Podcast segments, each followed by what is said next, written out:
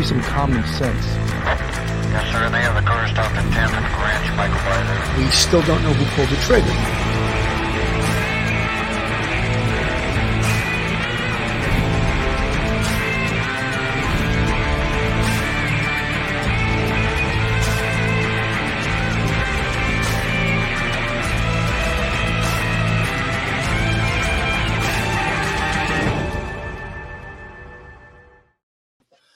Everyone, and welcome to Police Off the Cuff Real Crime Stories. I'm your host, retired NYPD Sergeant Bill Cannon, a 27 year veteran of the NYPD, retired out of Manhattan North Homicide Squad. And with me tonight is retired NYPD detective and straight out of Brooklyn, Phil Grimaldi. How you doing tonight, Phil? I'm doing pretty good, Billy. How you doing? Very good. And we have this is her second time on the show. We have Dr. Debbie Goodman, uh, the chair of the Criminal Justice Department at St. Thomas University in Miami. Deb, so nice to have you here. Oh, so honored and delighted, Sergeant Bill, Detective Phil. I'm, I'm a big fan, and It has a ring to it, Sergeant Bill and Detective Phil. right, there, that's going to be your next show. We'll just, yeah, uh, that's right, Sergeant Bill and Detective Phil. You know, uh, Debbie, I know that you and uh, even your students, you've been following this case. Uh, we're into the fourth week. It's a horrific murder of four college kids, ages of 20 and 21. And the twists and turns, like there's some twists and turns, but it's like the the public and the press demand an arrest and demand a person of interest in the first three weeks. And, and, and we don't have that right now. So a lot of people are, are freaking out. Um, some new information has come out. Sometimes it's coming out not the way the police want the information to come out. They want the information, obviously, to come out through them. And it's coming out through other means, through leaks and through uh, some of the parents, perhaps leaking information that they would rather uh, not have them leak. Deb, you want to just uh, talk about that, how that affects an investigation? Sure, absolutely. And, and if I may, uh, Sergeant Bill, Detective Phil, just to express truly my, my sincere and heartfelt condolences to the families of, of Kaylee and Madison, Ethan, Xana. No, no family should ever go through this. And, and we know in our field that, that just the loss of life in and of itself is, is part of our field of crime law and justice. But we do know that, that the loss of a parent, that's our connection to the past, the loss of a spouse, connection to the present, but the loss of a child is the connection to the future. So the victimology and the victimization is so far reaching. And, and we could just remind our, our viewers about that. And we have three levels, right? We have primary, secondary, tertiary. So the primary victimization would be the loss of our, our four uh, college students and and that in of itself is just beyond atrocious astounding and and even those of us in the field we we can barely wrap our heads around this and next of course becomes the secondary victimization. That becomes the family members the closest friends who are still in a state of shock and bewilderment as to how could it be and now the tertiary piece becomes the rest of us, the citizens and concerned and cared, caring members of society who also want to participate in some way of, of trying to help and heal. And so when it comes to law enforcement, and kindly allow me to, to thank our close to 1 million local, state, and federal officers and agents who are so devoted and dedicated to our field. And, and with this case alone, we have at least a hundred members working round the clock to solve it. So now the question becomes how best to proceed. Well, the three of us know, and certainly a lot of the viewers are involved in law enforcement and are individuals, uh, citizens who who want to uh, see justice rendered. And I feel strongly that it absolutely will be. But as we turn the corner here on the three weeks, I know there's been conversation about why is it taking so long? Well, the reality is there is no clock on on how this is going to proceed. Every scenario is different and you all have done this for decades and and so have I from more of the academic and cerebral analysis of hundreds of cases dealing with murder, whether it's a singular murder, a double homicide, a mass murder, school based shooting, and mass shootings, which we know, um, unfortunately, statistically and with data analytics, those have been on the uptick in the last three calendar years. So I feel very strongly, with, with high respect and regard, that our law enforcement officials are doing their due diligence to ensure that every shred of evidence, and they've got thousands of pieces of evidence, that everything is being examined very carefully, very meticulously. And and Bill, at the onset, Sergeant, when you're talking about, well, who needs to know what? The reality is we need to allow the experts to do what they do best and to ensure that there is no error in decision making. So I do understand the victimology side of the coin, and as do both of you. And the victims, uh, meaning the secondary and tertiary, want the answers, want nothing more for the suspect. I know we'll get to that in the program. I do think it's a singular suspect, but our officials are doing their very best round the clock, and we will have this individual incarcerated, I believe, very soon. Yeah, Debbie, I feel that um, we mentioned that, uh, you know, to not to blow our own horn, but Phil and I were on Banfield last night, and I'll show a little clip of that later on. But Phil, uh, you know, we always refer to the talking heads on this case, and there's many behavioral analysis people on this case, and they tend to speak in absolutes, like it's either this or it's either that. And as I was talking to you guys before the show, if they were that good at predicting, they'd be picking races at Aqueduct or picking lottery numbers, you know, because this is sure. is a science and it's not an exact science. Uh, and Phil, I'm going to play a little bit after I get you to comment. I'm going to play a little bit of a um, Banfield had a a really good uh, former FBI profiler on her show last night, and he spoke to that exact topic. Phil, your feelings my feelings. I just want to piggyback a little bit on what uh, Dr. Goodman said. Um, you know, with what's going on in this case, the families, there's a lot of emotion. I watched a press conference, uh, not a press conference, an interview of the uh, captain, uh, I believe it was Captain uh, Chief Police Chief James Fry earlier today. He became emotional several times. He has daughters. I have three daughters, college age. Uh, anybody that has a child is going to have this feeling. This is not something you can turn off. That was the exact words that he said. So I think there's a lot of motion behind uh, working this case. And when I worked high profile homicides, like specifically in this case, um, there was no time to look at a television and see all the nonsense that's going on because a lot of it is nonsense. There's a lot of, uh, you know, talking heads, like Bill said, and people have ideas. They speak in absolutes.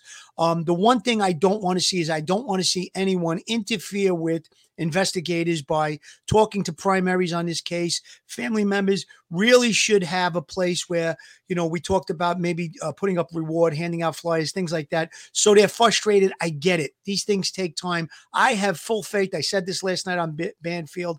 I have full faith in the law enforcement officials that are working this case right now. There's going to be a, a successful conclusion to it. There's rumor that they are zeroing in that the the uh, rumor that I'm talking about was police officials actually said that things are going in a good direction, that they're making progress. So that's very very encouraging. Yeah, what Phil, what I'm referring to is that you know a lot of people say, "Oh, this indicates that, and that indicates this, and this." The wounds on this indicate, you know, and you can't 100% say that. Let me play this from Banfield last night, and this this was one of the best uh, FBI uh, behaviorists that I think was on any show I've seen so far. With each detail, this mystery of what happened behind where Brian was standing, that home at 1122 King Road, each detail we learn, the mystery becomes less cloudy, right? But how do the new details change the profile of the killer? Now that we hear that Kaylee's injuries were significantly more brutal than Maddie's? What does it mean that both girls died in Maddie's room but not Kaylee's? That is the business of Greg McCrary. He is a former FBI special agent whose job it was to construct behavioral profiles of unknown offenders. In fact, he wrote the book on it called The Unknown Darkness profiling the predators among us. Greg, thanks so much for being here. You're a perfect voice in this, you know, growing mystery. These new details are significant and I wonder how a mind like yours would process them. The fact that one of these girls had far worse injuries than the other, and yet was sleeping in a room that wasn't hers in the middle of the night when these murders happened. What do you make of that?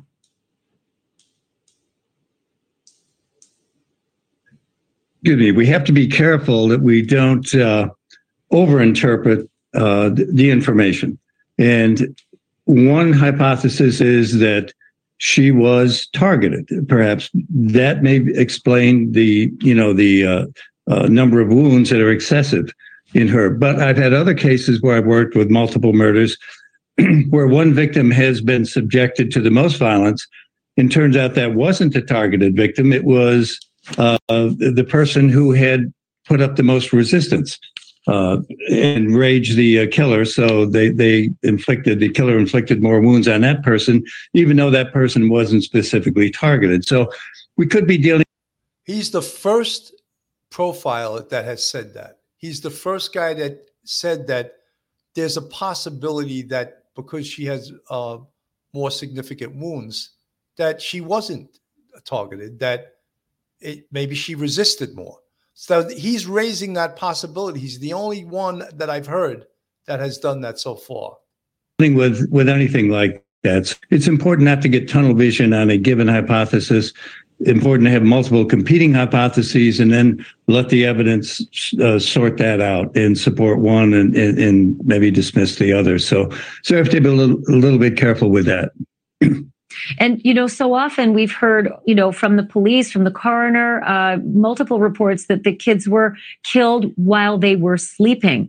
But then we hmm. hear about defensive wounds as well. And then there is this unusual aspect of two additional kids being killed, or maybe three additional kids being killed if one or two were the targets. I, would love to get your thoughts on all of that, that, that piece that means like what kind of person would take a knife not a gun that's impersonal, a personal knife, a difficult physical endeavor in the middle of the night, and take out four people as opposed to the one or the person who put up the fight. Yeah, a lot of personal, a lot of rage, obviously, with this, and it's up close and personal. A knife uh, stabbing, obviously, you have to get very close to the victim. Um, and it's it's just a different mindset uh, with that kind of a murder than it is a, a, firearm allows you distance from the victim. You don't have to interact with them necessarily up close. So it's an entirely different uh, quality to the uh, uh, to that type of uh, homicide uh, altogether. Now, from the investigative point of view, uh, and again, obviously, just let me say that I haven't seen the crime scene. I don't know. I'm not involved in the case, so I don't really have any inside information. But what you have to keep in mind, especially if there are defensive wounds or a lot of stabbing wounds, which there appear to be here, from an investigative point of view, that's very important because you have the likelihood of the offender's blood being at the scene. In other words, when someone commits a stabbing injury like this or stabbing murder with multiple uh, stab wounds, there's a high probability they've cut themselves. The knife is in the strong hand, the weak hand is trying to control the victim, there's movement and then the uh, uh, wound comes to the offender. He cuts himself in the either in the weak hand or with a lot of blood. It's very viscous, can slide down a knife blade, and he can cut his strong hand. But regardless of the mechanics of it, um, they have to process that scene very, very carefully because there's likely to be offender blood at the scene, which obviously the DNA will be a link. Now, another uh, lead that would spiral off of that would be to go to the emergency room of the hospital or primary care uh, facilities, whatever it might be in the area, uh, and ask if anyone, say in the days after this had come in looking to get lacerations uh, sutured up that maybe were on their hands or their arms. Um, th- that would be something that uh, you know uh, investigators should pursue and and uh, you know take a look at. So, so great. Some thought. Xana's mom, Cara Northington, uh, obviously apoplectic over what's happened and understandably so, but she did tell me exclusively on Friday night that she believes the person who did this knew the kids and that they knew the person and that it was someone they knew and trusted. I know it's difficult for a mom to process a lot of this, but does any of that resonate for you in terms of the rage that it would take to do this to four kids while they were sleeping? Yes, uh, I mean it would take a lot of rage, a lot of anger. This is this is um, you know very very violent and multiple uh, victims like this. So it, it, could be someone that they knew It could be someone that knew them, but they didn't know all that well. Uh, there's this phenomena of uh, erotomania where someone gets a fixation on a victim and the victim doesn't really know that, that this fixation is in place. And then the uh, the erotomanic killer gets upset because they feel the victim is cheating on them because they go out with somebody else or you know whatever and it's a delusional thing and they go in and and and commit the murder. But again we're struck with the unusual nature of this with multiple uh, multiple victims. But again the crime scene is dynamic. Um, a lot of a lot of it depends on victim offender interaction and, and what happened which I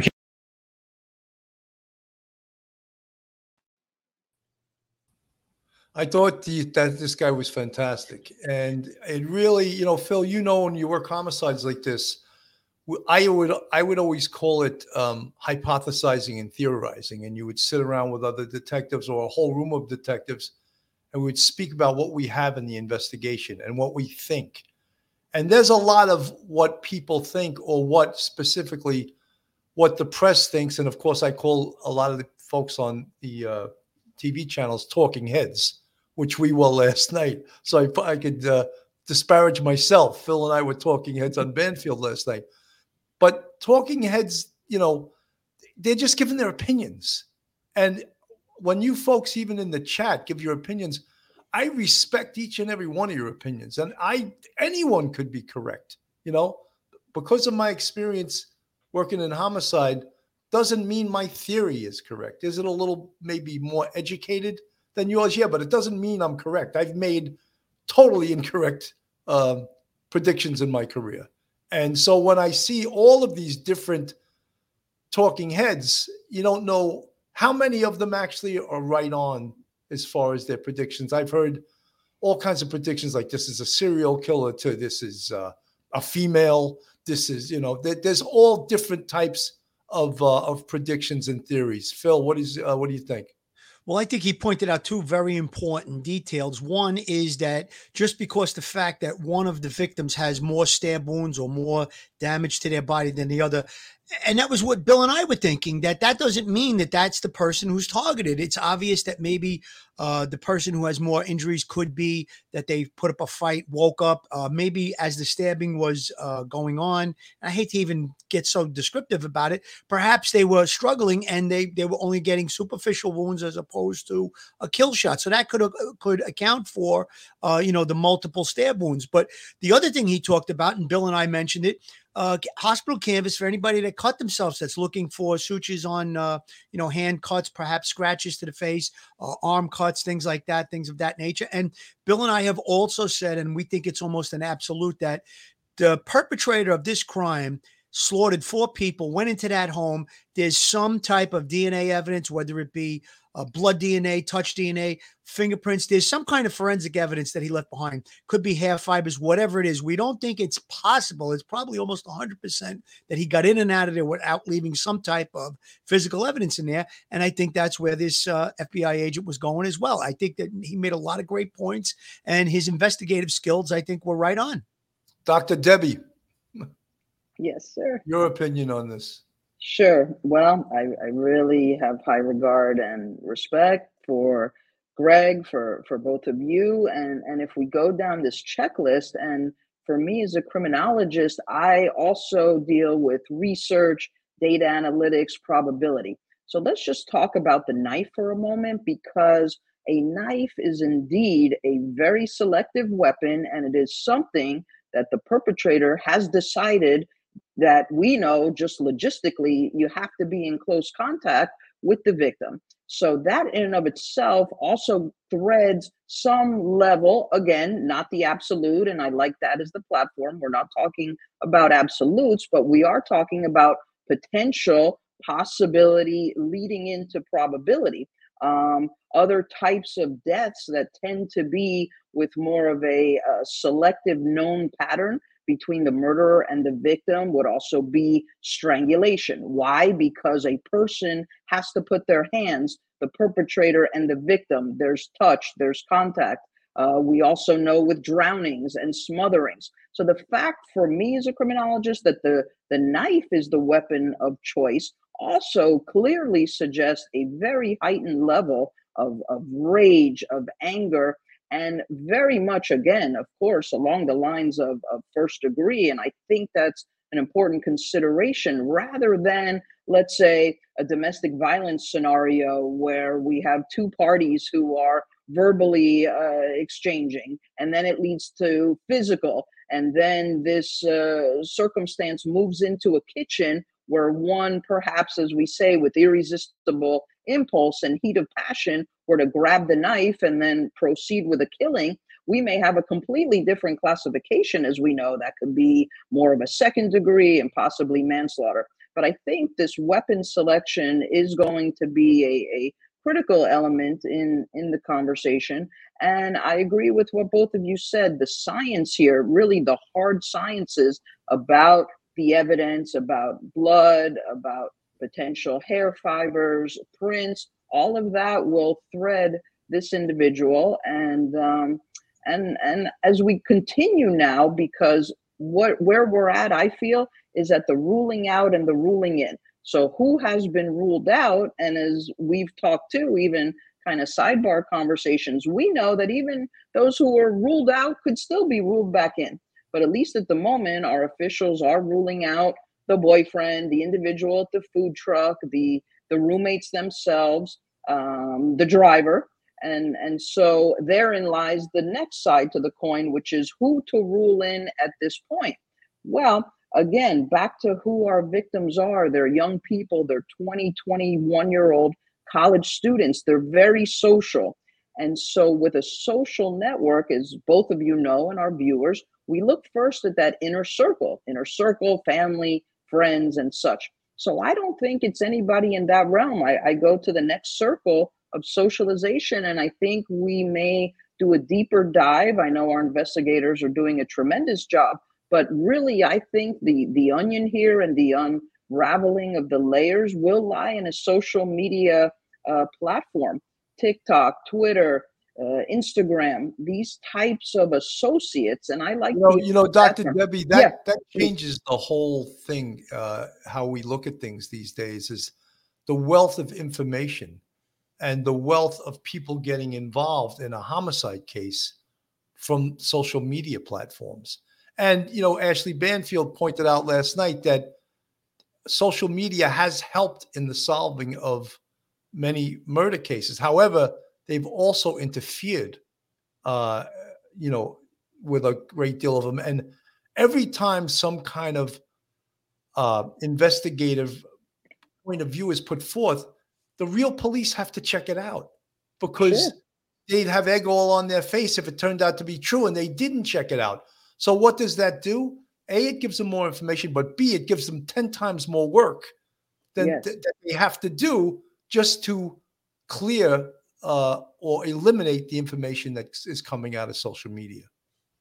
You know, Billy, earlier today, I heard a report that uh, there were two males that were allegedly uh, possibly stalking Kaylee. They've been spoken to and they've been cleared as far as uh, law enforcement's concern. Now, again, we talked about it, and uh, Chief Fry that uh, did the interview earlier today said the same thing. Just because we feel a person's cleared at this point does not mean that we can't re-interview re-interview them or ask them to come back in or to do a DNA sample. And he said, in fact, we've interviewed people two and three times based on tips that came in and pointed the finger back at that same individual. However, they do feel that the two people that were uh, supposedly stalking uh, Kaylee uh, have been cleared. One of them supposedly was just trying to meet her or try and get a date with her, and I believe the other one was cleared as far as the police are concerned.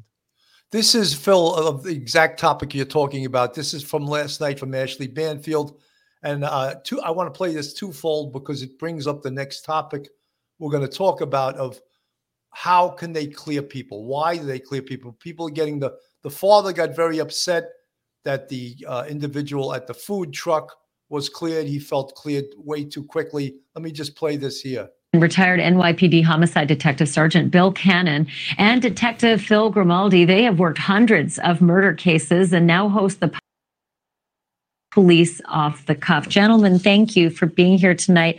Um, Sergeant Cannon, I'm going to begin with you. How fast is too fast to clear a suspect in a in a case this severe? Four victims of uh, of a brutal homicide. You know, I think that there's a, a mistaken point uh, that they're thinking that someone is cleared. You can always bring someone back in if evidence and other people's or witnesses tell you that the person is involved.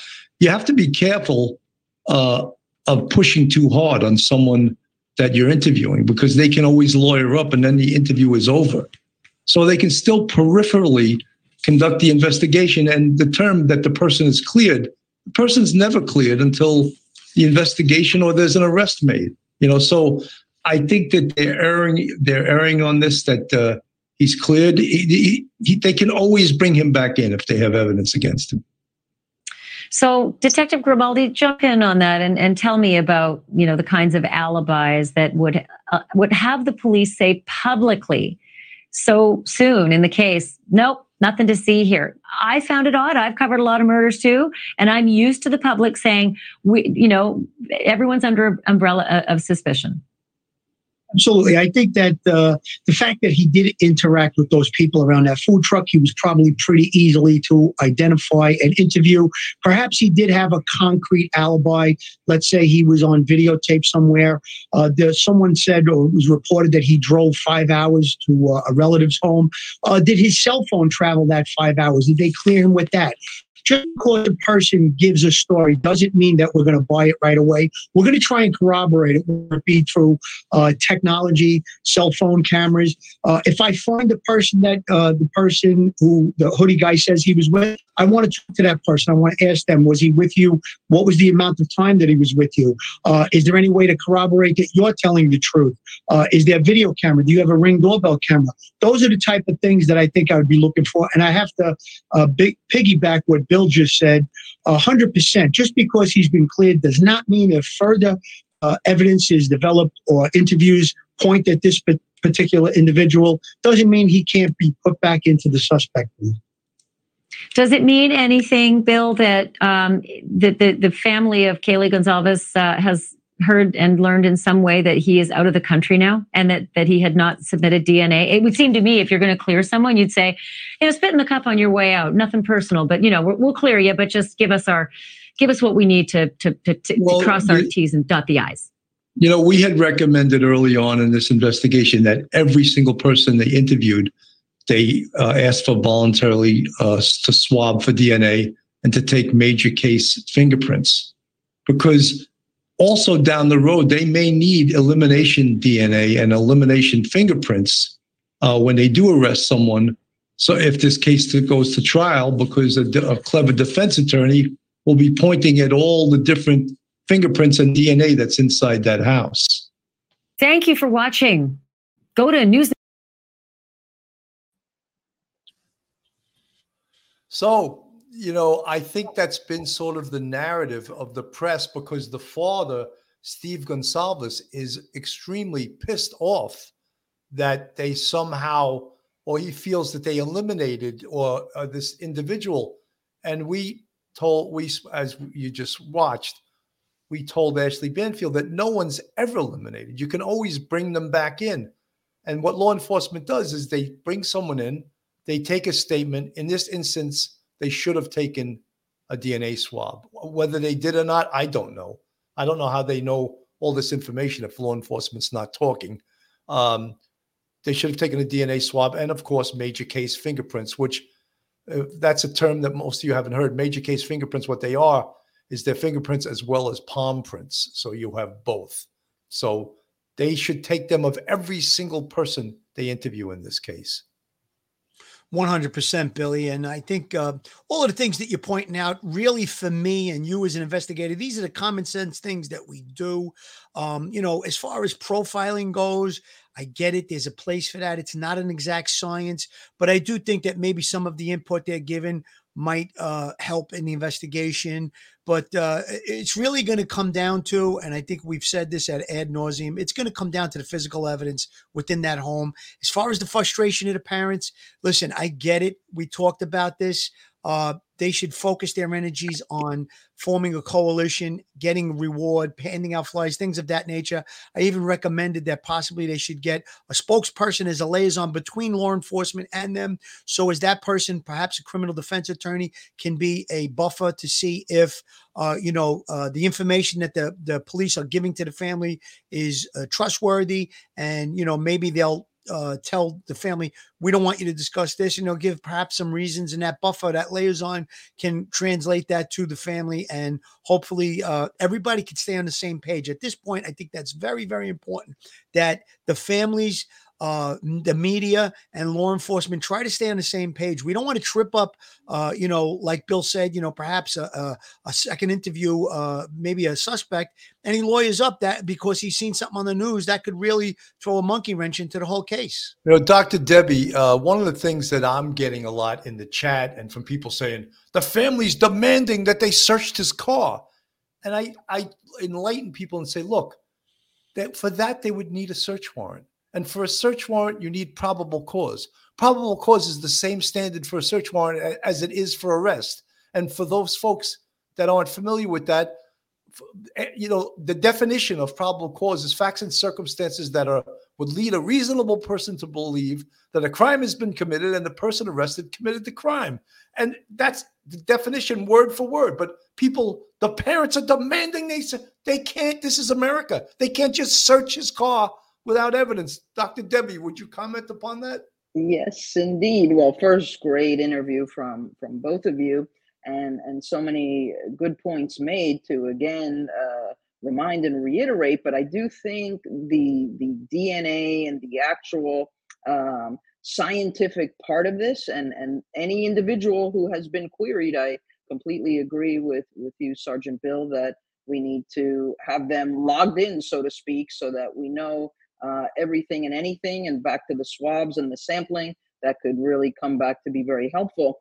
I, I do want to say that the the family members, and I, I certainly do not want to be critical at all because we know and understand in our field that a combination of, of shock and horror and dismay and the sudden tragedy and loss in this particular type of just horrendous, horrific manner leads individuals to to feeling almost helpless and hopeless. So i certainly understand again as we say in victimology that second level and layer of of families wanting to do something because there's so much now that they grapple with not only directly the loss of their loved one but but now there's some level of guilt that sets in and and conversations whether amongst the parents themselves or within their own mindset about well why did we send our child here for school and why did we allow this type of housing? So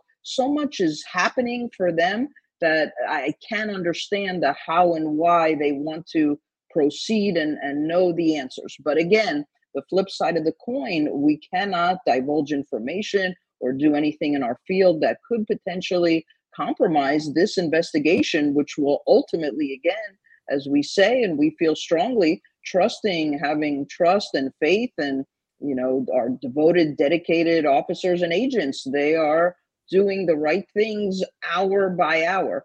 And, you know and, and dr debbie yeah. if they did things incorrectly when they do get an arrest in this and legally the guy starts having things thrown out evidentiary wise people are going to be saying see those cops did everything wrong you know and Indeed. that's why people don't understand that they do have to keep things very close to the vest. They have to do things by the numbers, by the law, because there's going to be a defense attorney working for whoever the perp is in this case. And every single one of these broadcasts where people go on, especially people peripherally involved, they can subpoena all of that and play it in court. And all they have to do is create doubt. So that's Absolutely. our system. So that's You're- what the police, why they're doing these things carefully. And look, we realize that the Moscow police haven't had a murder in seven years, but I bet they are working their butts off right now. And, and they're working with the FBI and the state police. And they can they can do it. They can rise to the occasion. Believe me, Phil. I can see you want to say something. Yeah, since you're bringing up the, uh, I guess the the uh, prosecution end of this, and you're bringing up a, a very good point. Now, this person in the chat, SSS says his predatory behavior. Speaking about hoodie guy, his predatory behavior at the food truck is circumstantial enough for probable cause, in my opinion. Not true. That behavior was definitely suspicious. However, I think if you looked at the way that the whole video took place. Yeah, it looked suspicious. He threw up the hood. Maybe when he saw the cameras, he was uh, like laying in the background. But then he engages several people, and the Moscow police, the FBI, the state police, they've already said that they've interviewed this guy and they cleared him. However, that doesn't mean 100% that he's not involved in this, but just that behavior alone is not considered probable cause. Is it uh, suspicious enough to go talk to him? Yes, 100%. I believe that they did. And they did say that they cleared him. But, you know, we have to have the letter of the law followed because, like Bill just brought the point uh, Bill just brought up, it's a defense attorney's job to find things that are going to create a doubt in a, uh, in a court of law, in a trial with a jury of, of our peers. So, again, so if we, we put so much out there that uh, could trip up uh, a prosecution, we really don't want that in any case. I want to, uh, first of all, folks, this is Police Off the Cuff, real crime stories. If you're not subscribed, please go on our YouTube, hit that subscribe button, give us a thumbs up, and ring that bell. And if you want to contribute to Police Off the Cuff, we have a Patreon with three different levels. And we also have a YouTube channel memberships with count them five different levels. And you see the folks with the green font in the chat. They're part of our YouTube family and they support us. And we 100% uh, love our fans, love our subscribers. Let me just uh, play some of this. Evening, I'm Brian Entin live in Moscow, Idaho for this NewsNation special report. Three weeks ago, the unthinkable happened in this house behind me. Four university students brutally murdered here. Their killer not only is still on the run, but still all of this remains a mystery three weeks later. And we have breaking news tonight new details that we have just confirmed. NewsNation uh, is learning that Kaylee Goncalves' injuries were significantly more brutal than her be- best friend Maddie's injuries, which may end up being a very, very important piece of evidence when it comes to determining who the target was in this attack. I have learned Kaylee and Maddie were in an upstairs room in the house. So the killer had to go specifically upstairs to get to them. And again, that new information just confirmed that Kaylee's injuries were, quote, significantly more brutal. Thank you for watching. Go to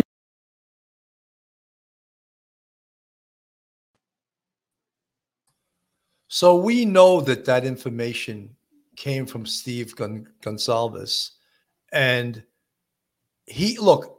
We can't say a, anything bad about Steve Goncalves. He lost his daughter in the most brutal fashion. However, he's getting his information from the mortician at the funeral home. Mm. That's really not the person that should be the one determining whether the injuries are more significant on one girl as opposed to the other. The person that should be determining that is the pathologist. And this is the very information that the police do not want out there. They didn't want the information that the girls were in bed together. They didn't want information out there that the girls were on the third floor. They definitely didn't want information out that one of them had more severe wounds than the other. We played that FBI profiler that was on Banfield last night, and he, he was brilliant. He said that does not mean she was targeted. That means she could have been the one that resisted the hardest and as a result, got more severe injuries. So how we interpret this is is pretty important. Dr. Debbie, what do you think? Yeah, I completely agree. Again, um, I think Greg McCrary is is right on point. Uh, there's no absolute. I think it can absolutely be that uh, the fighting back and and the spirit of survival was so strong that one knew they needed to fight. And I think that's a very logical approach. Is it a possibility that one among the four may have been a direct target, it's a possibility, but once more, we cannot go with any absolute. And navigating through the law enforcement channels and the experts, we need to leave it up to them from A to Z to figure all of this out. And too much revelation, again, as, as both of you have said, could potentially compromise the investigation. And we certainly don't want that. We want You know, you know, Dr. individual- Debbie, Yeah. the biggest experts in this case are the people that know all the information, the Mhm. investigators, not the outside talking heads that are making predictions. The people Sure. that are the experts are the people that have all the information that are zipping their lips because they understand investigation. Phil? Indeed. Y- you know billy um based on on that statement that you know they they believe that she was targeted because of the extreme amount of wounds now being inside the crime scene which none of us have been and we haven't heard from anybody that's been inside the crime scene you read the crime scene there might be other specifics that took place that you can come to a conclusion a pretty good conclusion a pretty good percentage yes we believe this person was targeted because of a b and c like we said earlier, though, it's not an absolute. We're going to sit there, we're going to study everything. A person like Ed Wallace, Detective Ed Wallace from Duty Run Show, who's a crime scene expert, someone like him would spend time, talk to the detectives, maybe do a little spitballing, as I always say, where you're going back and forth. And we, we believe this happened. And we're going to go through different things like the spatter, the cast off, all the different things that we've talked about on previous shows. So once you read that crime scene really good, you've spent time there, then maybe you can get a better picture and say, we believe this person was targeted because of A, B, C, and D. Yes. Penny, for your thoughts, uh, it's possible that there was no doubt about her injuries being worse. I mean, if she was slit and Maddie was stabbed, that's a big difference. We have no idea. You know, Penny, for your thoughts, you're 100% correct. And but the thing is, as the FBI profiler described, that could have occurred not because she was targeted, but because she resisted uh, more more severely, uh, and that could have you know enraged the killer to inflict much more severe injuries. So I respect your opinion, and that's a possibility. But I think we have to keep an open mind, and not, as we said, with this whole theme is not speaking in absolutes. That because she has more severe injuries, that means that she was targeted. Not necessarily, and that profile described how is that that's possibly not so. I think that's all coming about to Bill because in the early stages of uh, the coverage of this case, there was, uh, you know, word from the mayor or uh, through the police that it was a targeted attack and it was a crime of passion. So that's where I think a lot of people are jumping to conclusions on this case. Could she have been targeted or one of the other students been targeted? Yes, of course. We have to look at all the victimology in this case to figure that part of it out. But just to say, based on one one thing that there was more stab wounds, Bill, you brought the point up. Maybe a person, you know, a person in a rage that we talked about. This was a, a sounds like an extremely strong individual, a big individual uh, in a deep, deep rage, and now someone pokes him in the eye or hits him with something. Now the rage is going to be directed toward that person at a more extreme level because now they tried to fight back. So I think that could account for the possible, uh, uh, you know, the situation we're, we're talking about that one of the victims had more wounds than the other. Yes, and maybe not. Maybe she was targeted, but I'm Right. just saying we can't look at these things in absolutes. We have to have an open mind. Right. And okay. Go ahead, Doc. Go ahead, Doc. Go ahead, Oh no, I just wanted to comment um, on on Detective Phil. Remember, people who want to kill, that's their goal. They will not rest until it occurs. And I think what you're saying is is very possible and plausible, and hence why there was more um, the the deeper wounding because of the fighting back, and that interfered with the murderer's goal, which is humiliation, degradation, power, control, being in charge, and any fighting back becomes even worse in his eyes. I think it's a him. Absolutely. So many questions remain. No suspect has been taken into custody uh, after those four students were found stabbed to death uh, on the morning of November the 13th. So it's been several weeks. We're hearing more from police. Fox News correspondent Christina Coleman is in Idaho with the very latest. daughter to college to get an education. She came back in the box. After more than three weeks with no arrests and no big breaks in the case, the father of one of the University of Idaho victims is shedding some light on the murders. Steve Goncalves says between his daughter Kaylee and her best friend Maddie, one of them had injuries that were significantly more brutal than the other, which he says could suggest that one of them was targeted. He referred to the injuries as points of damage. Their points of damage don't match. I'm just going to say it. it wasn't leaked to me. I earned that. I paid for that funeral. I paid for that. It's my right. You ain't taking that from me. Although authorities are not confirming those details, if true, former NYPD Inspector Paul Mauro says it would appear one of the women was a target. Apparently, the disparity in the injuries is pretty extreme. That does seem to argue that one of them might have been targeted. Um, but you know, you again, there are counter theories that could go against that. Also, police have ruled out a number of people since the attack, but with no arrests made, Kaylee's mother is questioning their timing. Every day you just wake up and think today's the day. We're going to hear something, and you see these, oh, there's a break in the case, and it'll just be something stupid. Despite mounting frustration, Idaho State Police maintain they're making progress in this investigation as they continue to process evidence. It's a broad spectrum of things that we're looking at that we're putting back together to build a big picture. And once we have that picture, we really think that we'll be moving forward rapidly on this case. At this point, police are processing more than 6,000 phone, email, and digital media tips as part of this ongoing investigation. Reporting in Moscow, Christina Coleman, Fox News. Christina, thanks so much. Okay, we want to put up on the screen now for you uh, statements put out by the Moscow police just today. We're going to put up this first one, and I'm going to read it. It goes on to say that there have been statements and speculation about this case, victim injuries, cause of death, evidence collection and processing, and investigative techniques. With the active criminal investigation, law enforcement has not released additional facts to the family or the public. We recognize the frustration this causes, and that speculation proliferates in the absence of facts. However, we firmly believe speculation and unvetted information is a disservice to the victims, their families, and our community.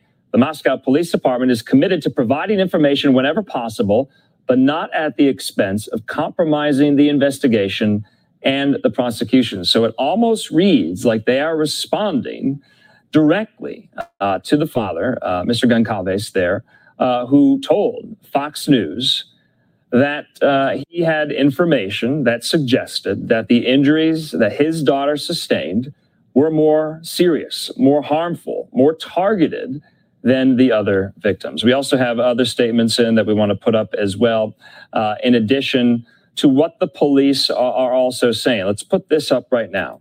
Okay. I'm going to read it. Investigators have identified an incident involving Kaylee at a local business, which may have been the stalker reference she made to friends and family. In mid October, two males were seen inside a local business. They parted ways, and one male appeared to follow Kaylee inside the business as she exited to walk toward her car. The male turned away and it did not appear he had any contact with her.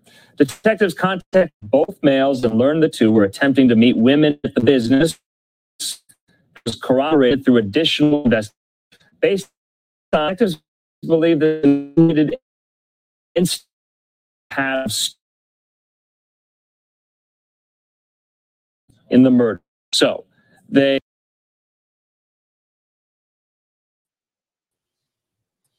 I think that tremendously helps the investigation. It shuts down rumors, of course, and it it it closes the door on certain things that are just snowballing on the internet, snowballing on social media, and it takes on a life of its own until they shut the door. This was the stalk, the two stalkers. We shut the door on it. They're satisfied that they're cleared. Again, we we spoke to that also. If they they're not ever totally cleared, if if they find evidence against these two down the road, they can always bring them back in. But being totally closed lipped, I think in this world of social media just causes crazy rumors out there. You know, Billy, the uh, messaging seems to have gotten a lot better based on what you're just saying. We have those two statements coming from the Moscow police. I think they clear up a lot of the different things that uh, people have been talking about.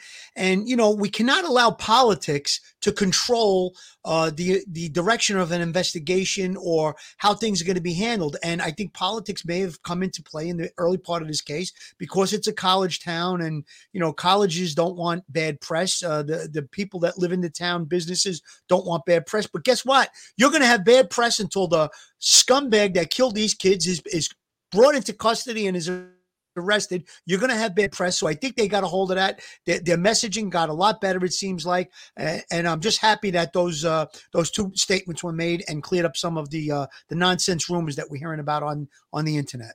Dr. Debbie.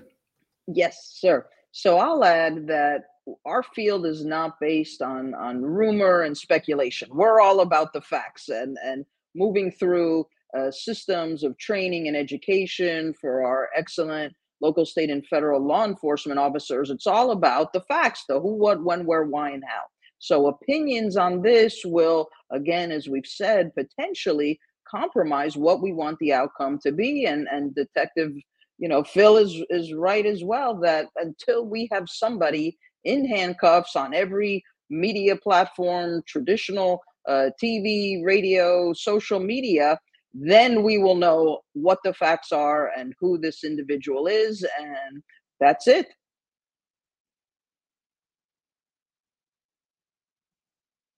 I got to add myself to the scream to uh, to, to respond to that. Yeah, no, I, you know, absolutely, and and I want to just uh, people in the chat have uh, talked about. Is it true that the um, uh, Steve Goncalves has hired private investigators, and that is the information we are getting? Look, I will not criticize him about anything he's doing. If I, this was my child, I would be proactive. I would be frustrated with the police. I would want to know all the information as it was occurring, but that's not going to happen because the police, they're really being coached by the FBI, and the FBI is totally closed lipped in their investigation. So the police are keeping everything close to the vest.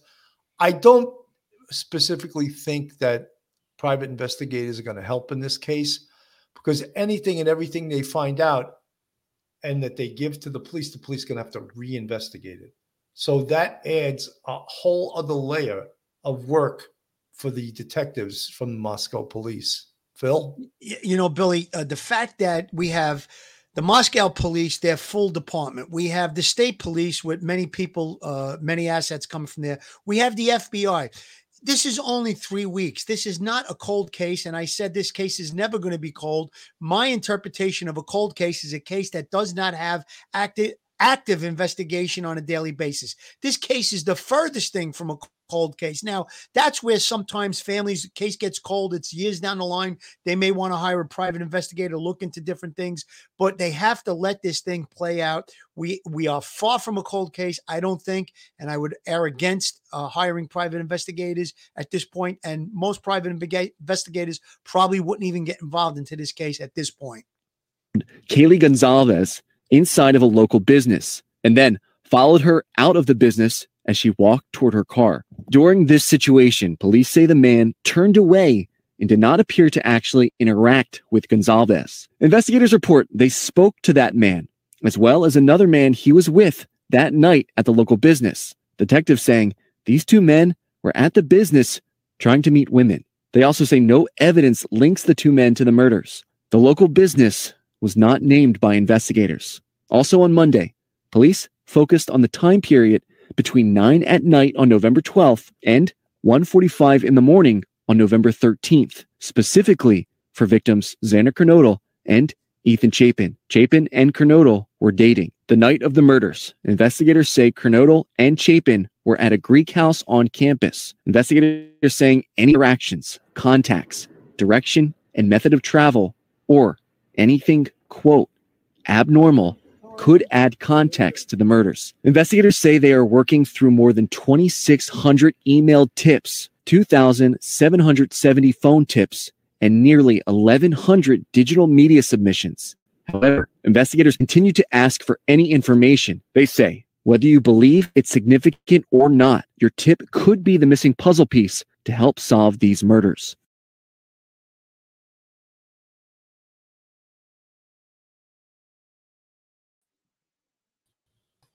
This part is a little bit baffling to me because I would think that uh, Ethan and um, and uh, Xana. Z- uh, Xana that they would both have had had cell phones on them. So what is so difficult about tracking their whereabouts unless they were in the very same location?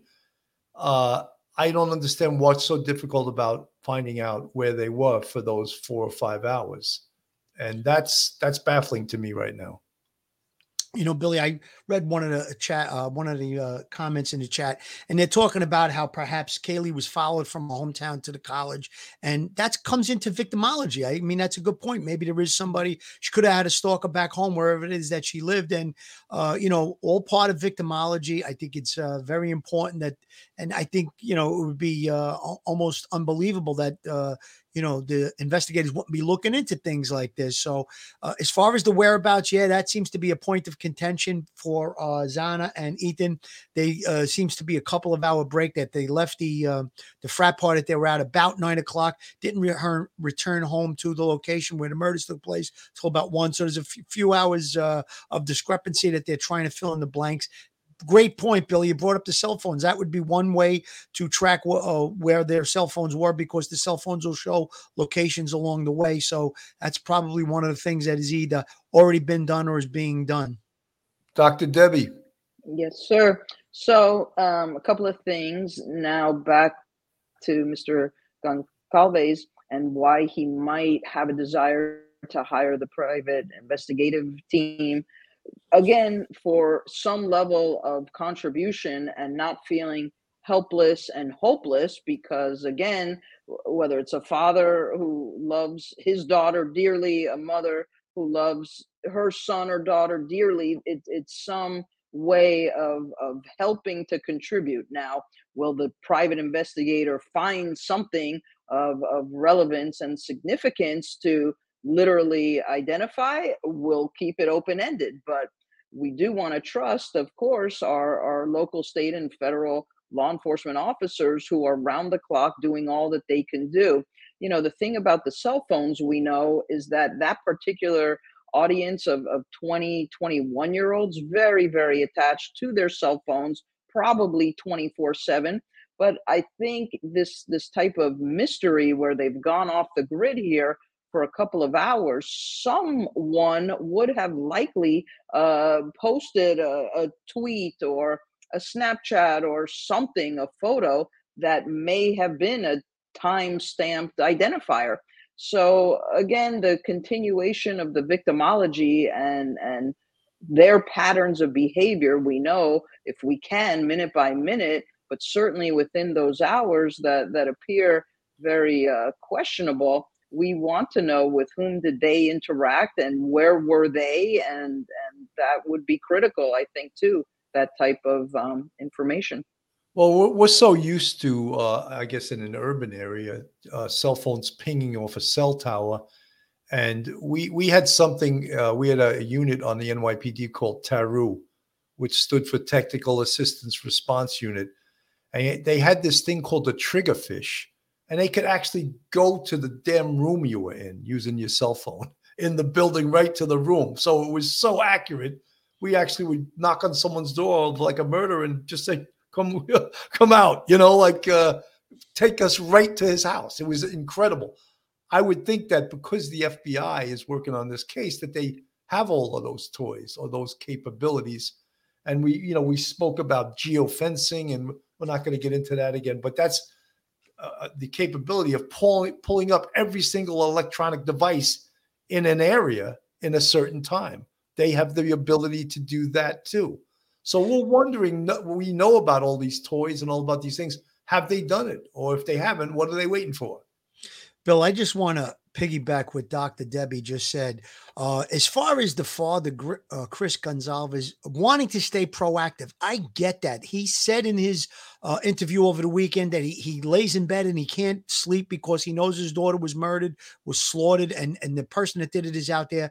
But I think being proactive and working along with law enforcement, you know, we talked about maybe getting together with the other families and putting up a reward, putting up posters, doing things directed through law enforcement that uh, is not going to step on law enforcement's toes. You know, they they're doing a lot of interviews, uh, different family members, and perhaps they're letting things out that law enforcement doesn't want let out for specific reasons related to the investigation. We don't want to preclude uh, the investigators from uh, doing their job properly. So I think a liaison, perhaps, get the families together, be proactive. Of course, eh, you know, eh, eh, he must feel so helpless. I can't even imagine what he's going through, as well as all the other family members. But try to let's let's all be on the same page. Is the point? Uh, law enforcement, the families, the media. If we're all on the same page, we can get to a successful conclusion to this thing without any bumps in the road. Absolutely. Selena Palfrey, thank you from uh, Canada. Thank you so much for the 699 super chat. Thank you guys for your time. I appreciate your channel. Well, we appreciate you. Thank you so much. Um, let me just play a little bit of this. This is an interview that the chief of the of uh, Moscow police gave today. Closely and breaking moments ago, brand new chief who sat down with Fox to talk about this case, the killing of these four young, beautiful students at the University of Idaho who were stabbed to death in their beds in their off campus home more than three weeks ago. This case is not going cold. We have tips coming in. We have investigators out every day interviewing people. We're still reviewing evidence. We're still looking at um, all aspects of this. And I said early on that um, no stone will go unturned. And I mean that we are going to continue um, this case is not going cold. Well, we know these families want some resolution. They want this person found and convicted. Correspondent Alexis McAdams reporting live from Moscow, Idaho. Um, tell, tell us, Alexis, what you learned when you sat down with the chief. Hi, Martha. Well, first off, I mean, this was pretty much one of the first times we've been able to see the chief getting pretty emotional about this case. He went to this university. He's lived in this community for years. He has a family of his own, and he was breaking down through tears, telling me this case is personal for him, working around the clock to find the killer. Listen. I'm a dad um, with daughters, and um, that's tough. You know, you don't, you know, we're human. We don't, we don't go to these and uh, just turn it off. Um, it affects us, uh, but um, we have a job to do, and we're going to continue to do that job. We're going to continue to push forward. It's been nearly one month since these innocent college kids murdered here in Moscow, Idaho, in that off campus house that still is surrounded by crime tape, Martha. Investigators tell me they're interviewing people every single day, looking for information that helps them piece this together and really trying to figure out the timeline of the night when these students were murdered. Now we're learning more about people and theories that investigators are ruling out for now. Police tell me they did interview two guys in connection to a tip that Kaylee Goncalves had a stalker in town. This stemmed from an incident. Well, we already heard that. I just really wanted the interview with the chief that would sort of really reiterate the fact that this case is not cold. They're working their butts off on this. They're getting tips. It's active you know, and and in many ways, social media can be your best friend. It could be your worst enemy, just as we would refer to the press as that. The press can be your best friend and they could be your worst enemy because the press puts a lot of they throw out a lot of rumors too. I'll put it that hmm. way. They throw out unconfirmed information as fact. And that's problematic, I think. I want to just touch upon the private investigators you know, I worked real major cases in Manhattan North. Uh, we covered 12 precincts in the north of Manhattan, one of them being the 19th, which is like it's like Hollywood of the uh, of of Manhattan. And we, when we had we had major cases, I'll just let you know that we would never ever talk to a private investigator on a major case. We would never, even if they were former NYPD, we would not let them into the inner circle. We would not share information with them. Of course. So whatever they find out is, and lots of times, and not all, private investigators like to try to make the police look stupid because a they want they're getting paid hourly and they want to make uh, they want to earn their money to the person, and in this case, the father of one of the victims. So they want to make it known that they're doing something. So, in that sense, I, you know, it's good that Steve Goncalves will be kept up to date on what's going on. However, the police are not going to share information with these private investigators. So you know, Billy, think, think about it. I mean, if you're working a high profile uh, homicide investigation, as you have, as I have, um, there's so much focus. You're under a microscope between the supervisors in the police department, you know, from the police commissioner to the mayor's office, all the prosecutors, everyone's looking at it. And then you have the media. So now you have another component that wants to come in and maybe like critique your work or get information and and try to upstage you. So again, uh, we would keep it very close to the vest. I agree with you, Billy. I wouldn't be talking to a private investigator on a case like this because they have no right to be in the, in the, in the circle of a case like this. You know, I remember there was this one case where this guy killed this girl and he threw her in a suitcase, and we we found her on 114th Street, down the block from Rao's, that famous restaurant. And um, I remember all these talking heads were on TV, and the, they had we caught the perpetrator on video wheeling the suitcase that contained the body of the victim in it, and he hmm. was very light skinned male black. But all the investigators on TV said, I don't know why the police are saying this is a male black. This is clearly a male white, you know. and, you know, we arrested him. He was a male black. So shut up when you don't know things. Just shut up, you know. And it seems like they went on TV specifically to try to make us look bad. But we knew we had the guy ID'd already, you know, and they were saying, oh, the police. So I know what it's like to watch, um, you know, watch some of these talking heads. So that's why sometimes I, I'm not so kind when referring to them. Phil, I just like you to do that before. Joe Murray, attorney at law, have you found yourself in a jam? Are you in need of legal counsel in the New York area? Do you need a victim's advocate? Well, Joe Murray is your man. He's not only an experienced trial attorney, he's also a retired 15 year member of the NYPD. He literally knows both sides of the fence. His website is jmurray law.com. His telephone number is 646 838 1702, or you could email Joe at joe at jmurray law.com. Bill, I have a quick question for Dr. Debbie. And I threw this out there in the last couple of episodes that we did that not only should police be looking for someone who was injured, I said they should also be considering a 100 mile radius, let's say, of anyone that perhaps committed suicide. What do you think the chances are or likelihood of a person like this now uh, faced with killing these four people? It's all over the media. What do you think the chances are that this person may have committed suicide?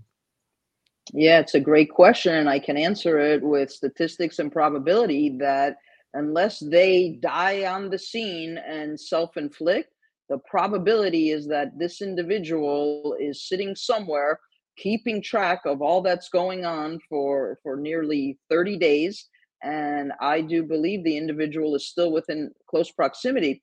And you know one of the journalists and, and reporters had asked me well dr debbie you you tend to not want to use the name of the suspect even when we know his name and that is true. That's a personal and professional decision that i make as a criminologist uh, sergeant bill detective phil. Why? Because many of these killers again at the onset of the conversation whether it's the singular murderer the, the individual committing double homicide mass murder school-based shooting mass shootings they want to be somebody. These are people who traditionally are we'll say um, invisibles. The people along the way in their lives and lifestyles nobody really knows of them. They're not doing anything contributory in a positive way. And when they make a decision to do something like this of such an atrocious heinous manner they are now enjoying unfortunately uh, the focus on them and the attention. Whether we know his name yet or not I do not believe this individual has self-inflicted. If and when they self-inflict, it is at the scene and or by law enforcement. You know, Dr. Debbie, I remember I spoke to you before the show and I I said, Oh, I'll probably won't remember this question. But because Phil asked the question, I remember it. This is an international story. College kids are pretty much the same everywhere in the world. How are the students at St. Thomas University? How has this affected them? Right. Well, thank you for asking, and, and many of whom are, are watching the show today. They're they're big fans of both of you in the platform, as am I. And so here's the impact. The impact is it's one thing when we talk about a textbook case, we talk about situation. Now, what we do every day in all of our criminal justice courses, not just me, but our other professors, is that we go 15 minutes in of the actual real time, real life, high profile crime cases. So as soon as this happened, the students were absolutely just, Professor, how could it be? And what happened? And what do you think? So we're talking about it every day. They're very concerned, they're very caring and compassionate, and certainly understand the intersection, as we say, of criminology, victimology, sociology, psychology, and we are having daily conversations. They're they're somewhat, you know, even with the safety, survival, security mindset of, wow, you know, this happened at a, a mega uh, campus and university, and yet we are still recovering from what happened at the University of Virginia, where we also had uh, three young people killed by their fellow student, and we're still recovering from the uh, the Colorado case and and and then the Walmart uh, shooting as well. So so when we look at all of this, it becomes um, real life, but real life in a way that is so unsettling and so disturbing because the question is always why. Why did it happen? Now what?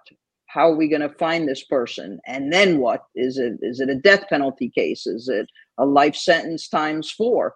So all of the unknowns but they're very uh, you know aware my students very smart and and it's just such a pleasure and joy to work with them our next generation of, of criminal justice leaders.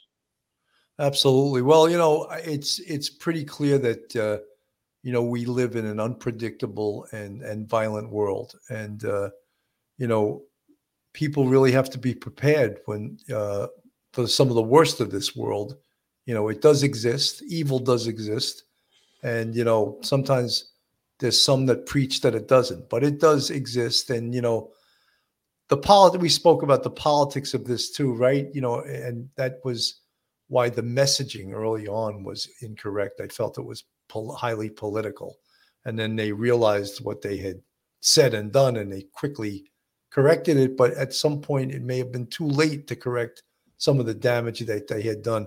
Phil, uh, we're about an hour and 11 minutes. So we went over our hour by a lot. Uh, final words, and then I'll go to Dr. Debbie, and then we'll say sayonara. Thank you, Dr. Debbie, for coming on tonight. I thought you brought some great insight to our show tonight. Uh, as I've said previously, let's just hope that we get a, a, successful conclusion to this case sooner rather than later. Thoughts and prayers to these families and to these poor children that were slain.